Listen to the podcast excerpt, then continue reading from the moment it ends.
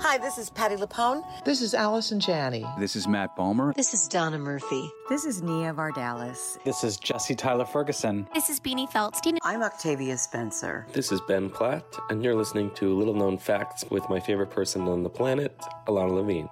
A-OK. Welcome to Little Known Facts, a podcast where you will hear unfiltered, raw, honest, and uniquely funny interviews with artists you love as they talk about the art they love to make. I'm your host, Ilana Levine. Hey, I heard you needed inspiration. He's Ilana and friends with some revelations. Little known fact of the day. Every little thing's gonna be A-OK.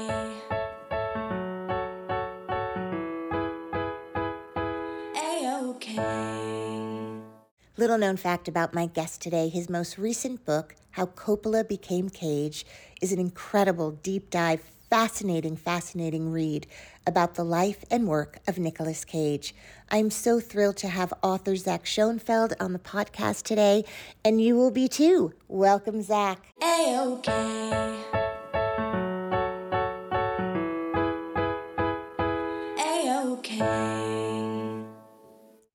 Hey everyone, my guest today is Zach Schonfeld. Zach is a freelance writer, journalist, and critic based in New York. He writes about culture for Pitchfork, Vulture, Spin Magazine, and many other publications. He was formerly a senior writer for Newsweek, where he was on staff for 5 years. His first book, Ghetto, Misfortune's Wealth, was published in 2020. His most recent book, How Coppola Became Cage, is his second book that we are going to talk about, deep dive into today on the podcast. I am so thrilled to have Zach Schonfeld here today. How are you, Zach?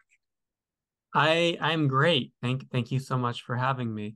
I'm so thrilled. I want to get into your new book. Obviously, it's such a great fit for this podcast that focuses so much on sort of the most successful artists of our generation, but it's also thrilling to have someone who's writing about one of the most successful artists of our generation. But before we get into that, I sort of would love to know a little bit more about you and your history as a writer and being at Newsweek for 5 years and then going on to do all of these really cool independent projects. So for listeners at home who sort of want to know a little bit more about your origin story and how they too could maybe get into the world of journalism, freelance or for hire at one specific magazine, as you were at for a while, kind of how, what was your intro into all of this? Well, I got started in journalism in college. I went to Wesleyan University and I became really passionate about writing while I was there. I took writing workshops in college, and I also, I was the editor in chief of our college blog, which reported on all of the student happenings and all the drama and turmoil and craziness that went on campus. So I, that was kind of my life in college, was running this blog all about life on campus. And at the same time, I was really interested in writing about music and pop culture. And so I was contributing album reviews to a website called Pop Matters, which is still around today. And I kind of managed at some point during my junior year of college, I managed to land an internship with Rolling Stone. And that was kind of my intro to the world of professional media and magazines. So I spent a summer working at Rolling Stone's office. And at the same time, I was freelancing for different publications like Pop Matters and Consequence of Sound. And so after college, I did a fellowship with The Atlantic, and then I landed a job at Newsweek, and I was at Newsweek for 5 years. And that was really how I feel like, I never went to journalism school. I was never really trained as a journalist. I didn't take journalism classes. Working at Newsweek was kind of my on-the-job training. And I was there for 5 years, primarily covering culture. I got the chance to interview and profile so many interesting celebrities, everyone from Carly Rae Jepsen to Michael Stipe to Morgan Freeman. I interviewed when I was at Newsweek. During the time that I was there, Newsweek's parent company kind of went haywire. There was a lot of turmoil, a lot of corporate corruption and craziness that went on. And by the end of my time at Newsweek, pretty much everyone was getting laid off too. And I knew that my days were numbered. And eventually I got laid off in 2019, and I've been freelancing and writing books ever since. So this is my second book that just came out. It's so, as you were talking, I was imagining, the film Almost Famous. It was a Broadway show in recent history. And I wonder, are you a fan of that film? I like it, but I would not say that it's a very accurate depiction of my day-to-day life. Okay, fair enough. Is there a film that, or a book that is more a depiction of your day-to-day life that you've come across? Not really. I would say that two films about journalism that I think are pretty relevant and accurate to what it's like to be a journalist in the more modern era would be Spotlight, which won Best Picture a few years ago, and She Said, the film that just came out last year about the New York Times journalist who broke the Harvey Weinstein story. I'm not comparing my own work to those journalists who've done much more important work than myself, but I thought that She Said was a pretty compelling and accurate depiction of what it's like to do investigative reporting, in the social media age. Right. I think She Said, one thing I liked about that movie is that I think it did a good job of showing that a lot of the work of investigative journalism, it can be grueling and it can be pretty mind-numbing and even tedious at times. Like you have to really work hard and drill down and be really persistent in order to produce a compelling work of journalism. Well, you have created a really compelling book that is such a deep dive into the actor Nick Cage. And so I want to know, of all the people on the planet that you could spend, to your point, there's the sexy part of journalism, and then there's like the rigorous, tedious fact-finding, trying to get interviews, people saying no, finally someone saying yes. So you have to, it's sort of like directing a film. You're not just directing a film, it's 3 years of your life at the very least. So how many years of your life was spent on this most recent book, and why Nick Cage of all the subjects on the planet? I spent close to 4 years on the book total, if you go all the way back to when I actually wrote the book proposal. That was in 2019 when I came up with the idea for the book. So it's been about 4 years of my life on this project. And why Nicolas Cage? I think he is the most interesting actor of his generation. Not just because he's a brilliant actor who has such a compelling and eccentric screen presence, but also because he's made so many unexpected career choices and he's excelled at so many different genres. I mean, you look at, he's done romantic comedies like Moonstruck, and he's done, 80s teen movies like Valley Girl. And he's also excelled at some really dark and kind of depraved low budget films like Vampire's Kiss or Red Rock West. And then after that, he became this huge action hero, getting paid $20 million a movie in films like The Rock and Face Off. So I think there's something remarkable about how much of a chameleon he has been throughout his career. And I also think what's interesting about Cage is that he commits to every performance with a level of intensity that I think is quite unique among modern actors. He's certainly, earlier in his career, he was taking a lot of influence from the crazy method acting that people like Robert De Niro and Al Pacino did in the 70s. You hear about these crazy stunts, like De Niro worked 20-hour shifts as a cab driver when he was trying to prepare for his performance in Taxi Driver. Cage was very inspired by those kinds of legends. And one of the things that excited me about this book was to really delve into the question of how far can one man go for the sake of a film performance, and how far can Nicolas Cage go? And there are so many interesting and wild stories about things that he's done on sets of different films. Like, for instance, famously, when he was making the movie Birdie and he's playing a Vietnam War veteran, he insisted on wearing bandages on his face nonstop for weeks on end because he wanted to understand the pain that his character was feeling. And when he did Vampire's Kiss, he swallowed a live cockroach, which wasn't even in the script. That was his own idea. He wanted to swallow a live cockroach because he was playing a guy who was going insane and thought he was turning into a vampire. Part of what interested me about Cage is that, you know, there are stories like that that get passed down, like, oh, you know, I heard that Nicolas Cage swallowed a cockroach. I heard that he got his teeth pulled without Novocaine for the sake of a movie because he wanted to be in pain. There are a lot of stories like that that have spread, and I feel like it's hard to separate the facts from the mythology around Cage. And I wanted to write a book that would really try to dig deeper than anyone has ever dug into his origin story and try to understand, you know, is this story true? Did this really happen?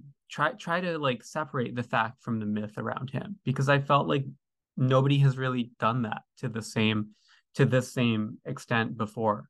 Was he an actor as you were growing up? Were you obsessed with his films?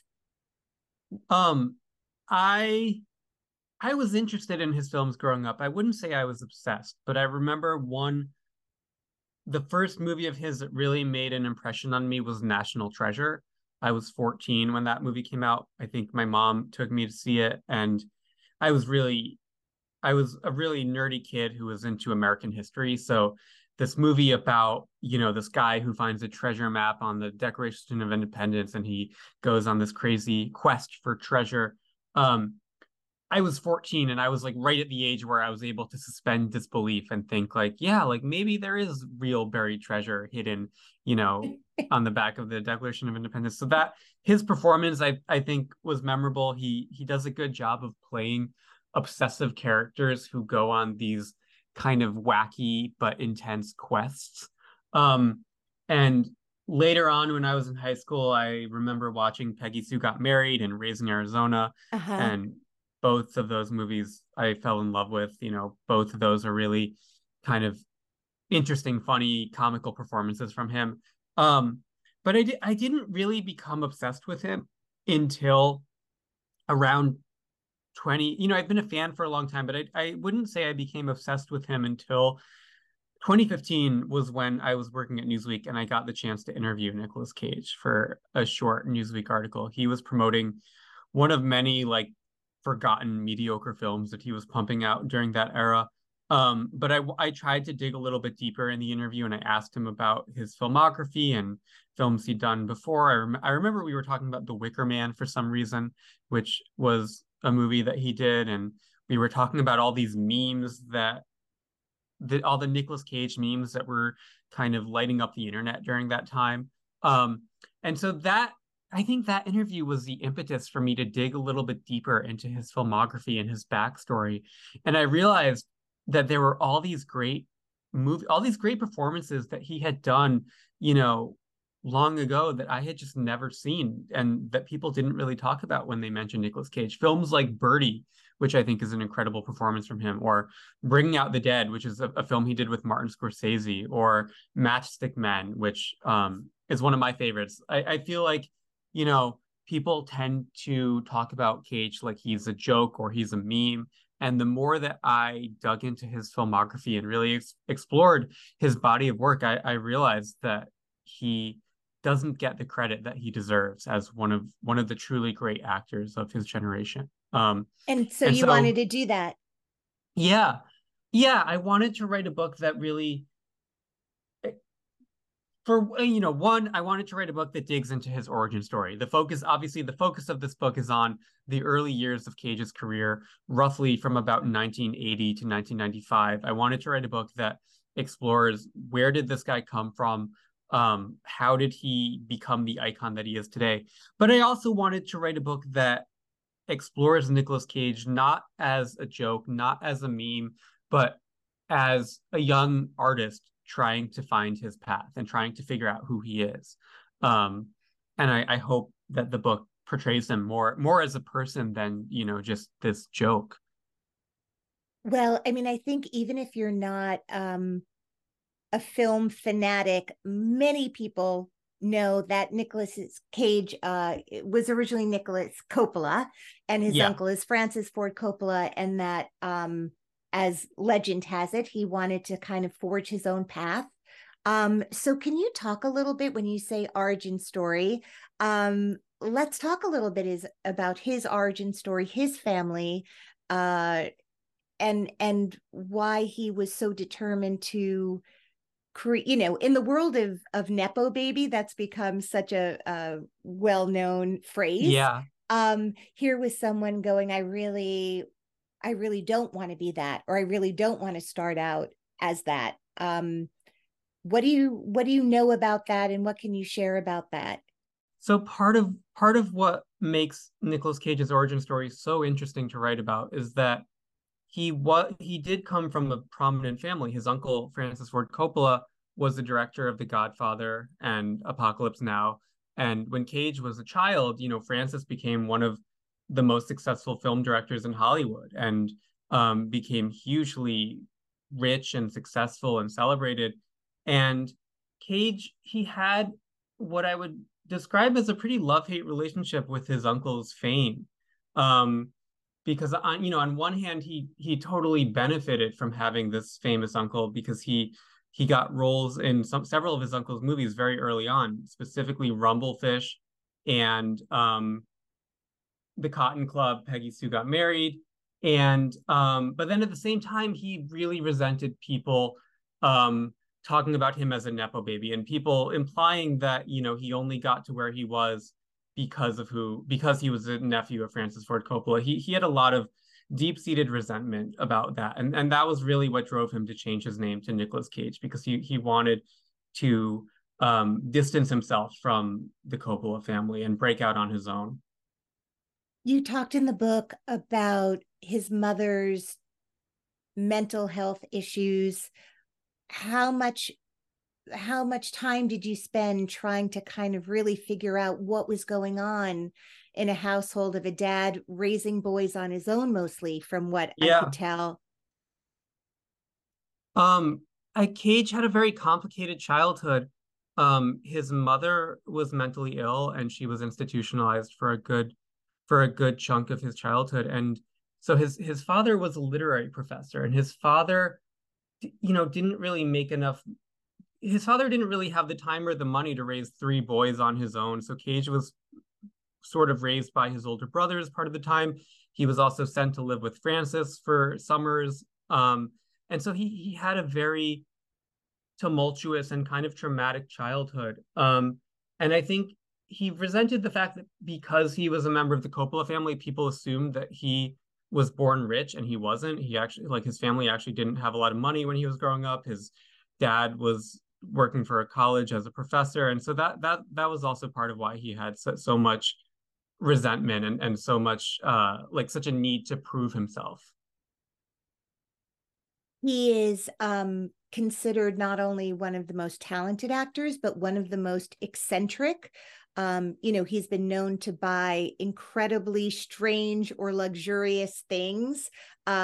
He has lost all his money. He has gotten his money back. It seems like he has a really complicated relationship, or thrilling relationship, to what to do when you have a lot of extra cash around.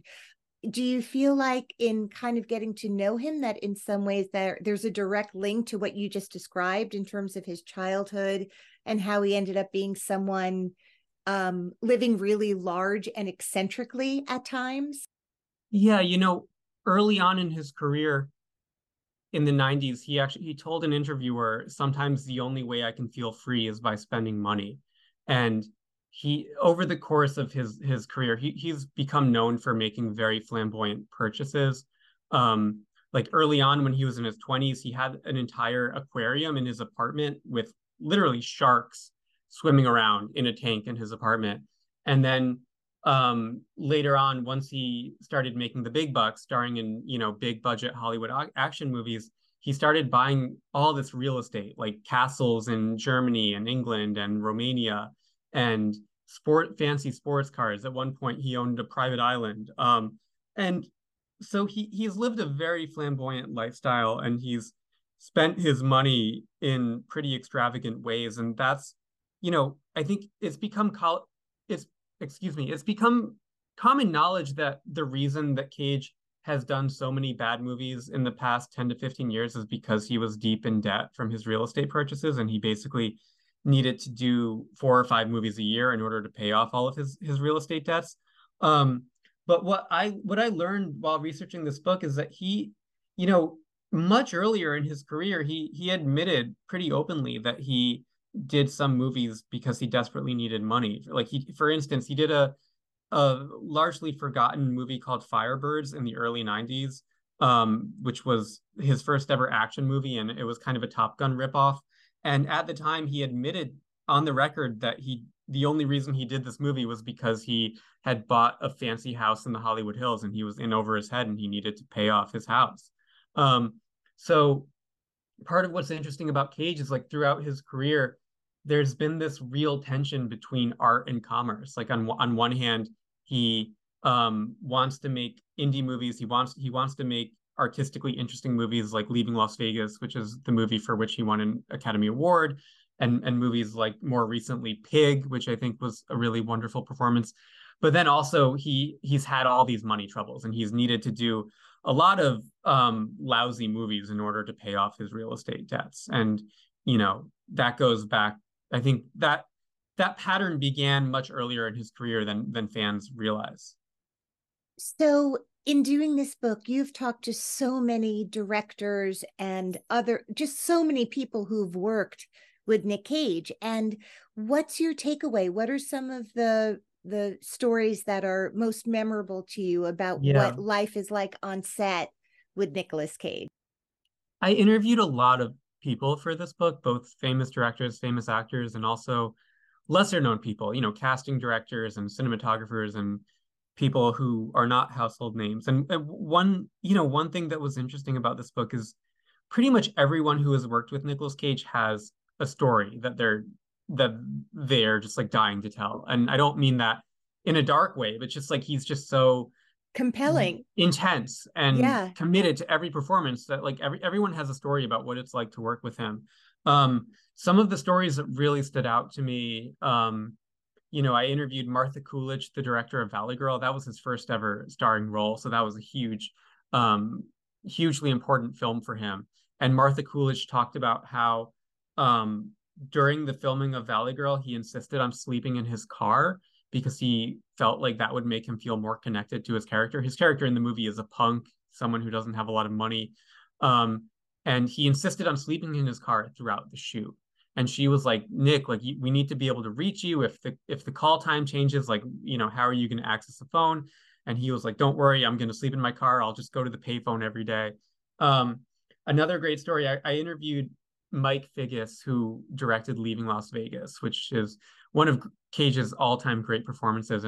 And in that film, he plays an alcoholic who basically decides to move to Las Vegas and drink himself to death. And while during pre-production for the film, Mike Figgis recalled that Cage went up to him and said, you know, I have a great idea. I'm going to be drunk during the entire shoot. Like, I'm just going to be actually shit-faced drunk every day. And Mike Figgis was like, absolutely not. Categorically not. That is not going to work. You cannot do that. And so Cage compromised, and he ended up hiring a so-called drinking coach to hang out in his trailer throughout the film shoot. And this was a man who was a drunk poet, like a self-described drunk poet, who would just hang out in Cage's trailer every day, getting drunk and giving Cage ideas about how a lifelong alcoholic would behave in different situations. That's incredible. And it sounds ridiculous, but it resulted in a remarkable performance, and it ended up earning Cage an Oscar, his one and only Oscar. Another great story is I interviewed David Lynch for the book. And David Lynch directed Cage in the film Wild at Heart, which is kind of this violent, extravagant road movie with Cage and Laura Dern playing lovers who are on the run. And David Lynch talked about how like he and Cage were just talking about Elvis because they thought that the character that Cage is playing in Wild at Heart reminded them of Elvis Presley. And this wasn't in the script, but David Lynch just came up with the idea that Cage should actually sing Elvis Presley songs in the movie, and they should write that into the script. And, you know, David Lynch said that Cage just like didn't hesitate. He was just completely willing to just, you know, he wasn't a professional singer. He had never really sung in this way before, but he was totally willing to just give it a try and sing these Elvis Presley songs. And that became a huge part of the film. And David Lynch likes to describe Cage as the jazz musician of actors, which I find really interesting. And what he means by that is that Cage can just improvise. He could just riff on something and just take it in a direction that you totally don't expect. And maybe it doesn't always work, but it's always interesting. It's always something compelling. How much of his family were you able to connect with for the book? So the only member of the Coppola family who I talked to was Cage's brother, Christopher Coppola, who is also a film director. And actually, he directed Cage in a movie called Deadfall, which is this, it's a neo-noir crime film that came out in the early 90s. And it's kind of a Coppola family project in the sense that it's directed by Christopher Coppola, it stars Nicolas Cage, and it also features their aunt, Talia Shire, in a small role. And yeah, so it was really interesting talking to Christopher Coppola, but it was also kind of, there's a lot of drama. There's been a lot of drama and tension between the brothers Coppola, particularly between Nicholas and Christopher. And so the book kind of delves into how Nick and Christopher had a falling out after this movie Deadfall, in large part because Nick's performance in that movie is so over the top and wild that it like really kind of dominated the movie in ways that Christopher did not intend. So there's a lot of, you know, the Coppola family, in the book, I compare it to the Corleone family because there's just so much drama and intrigue and grudges and tensions that have simmered in that family in the many years that they've been in Hollywood. And Cage has been at the center of a lot of this drama because he's had this like intense love-hate relationship with his uncle, and he's had a very fraught relationship with his older brother, Christopher. And he also had kind of a stormy relationship with his father, August Coppola, because August Coppola kind of, in the early years, August Coppola disapproved of Cage's aspirations to be an actor. And he had a lot of resentment about the fact that his work as a literary professor was overshadowed by all of his, you know, relatives, his family members who had gone on to great success in Hollywood. So yeah, there's been a lot of, there's a lot of interesting stories about that family behind the scenes. There's so much mythology and curiosity around how much pain an artist has to be in personally in order to do good work. You know, Olivier famously said to Hoffman, try acting, right? There's just so many ways. A classic quote, yeah. Right? Like, yeah, my dear boy. And yeah, I think is not that guy. No. Cage is the kind of guy who will do anything for the sake of a great performance. He will put himself in personal peril for the sake of a great film performance. And that's one of the things that I find fascinating about him. Yeah, and thrilling. And so congrats on this book. Zach, I end every episode asking my guests to share a little known fact about themselves in honor of the name of my podcast, Little Known Facts. And I wonder if off the top of your head, you can think of anything to share about yourself. A little known fact about me.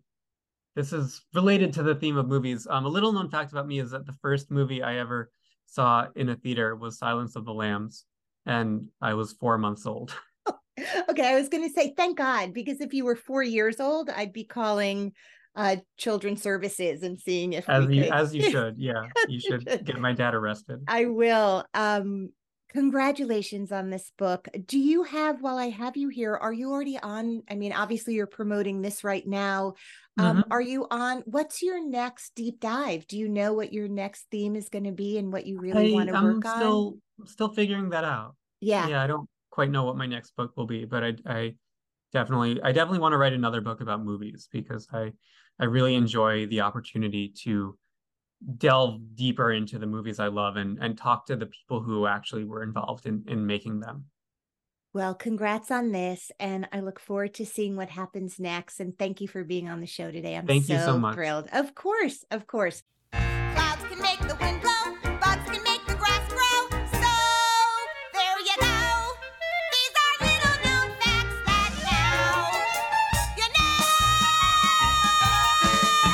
know. I have some news. Little Known Facts is now available to watch on YouTube. Hours and hours and hours of interviews that you can see my fabulous guests. And guess what? It's called Little Known Facts with Ilana Levine. Catchy, right? Anyway, head on over to YouTube and watch the podcast. And please don't forget to subscribe. Also, if you want to donate to the podcast, zero pressure. But if you want to, no donation is too big or too small.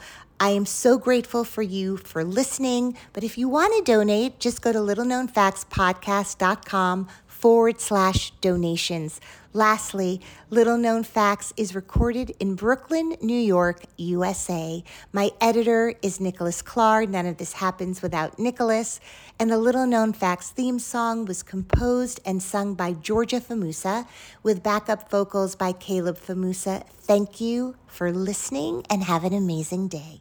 Waiting on a tax return? Hopefully it ends up in your hands. Fraudulent tax returns due to identity theft increased by 30% in 2023. If you're in a bind this tax season, LifeLock can help. Our U.S.-based restoration specialists are experts dedicated to helping solve your identity theft issues. And all LifeLock plans are backed by the $1 Million Protection Package. So we'll reimburse you up to the limits of your plan if you lose money due to identity theft. Help protect your information this tax season with LifeLock. Save up to 25% your first year at LifeLock.com/aware.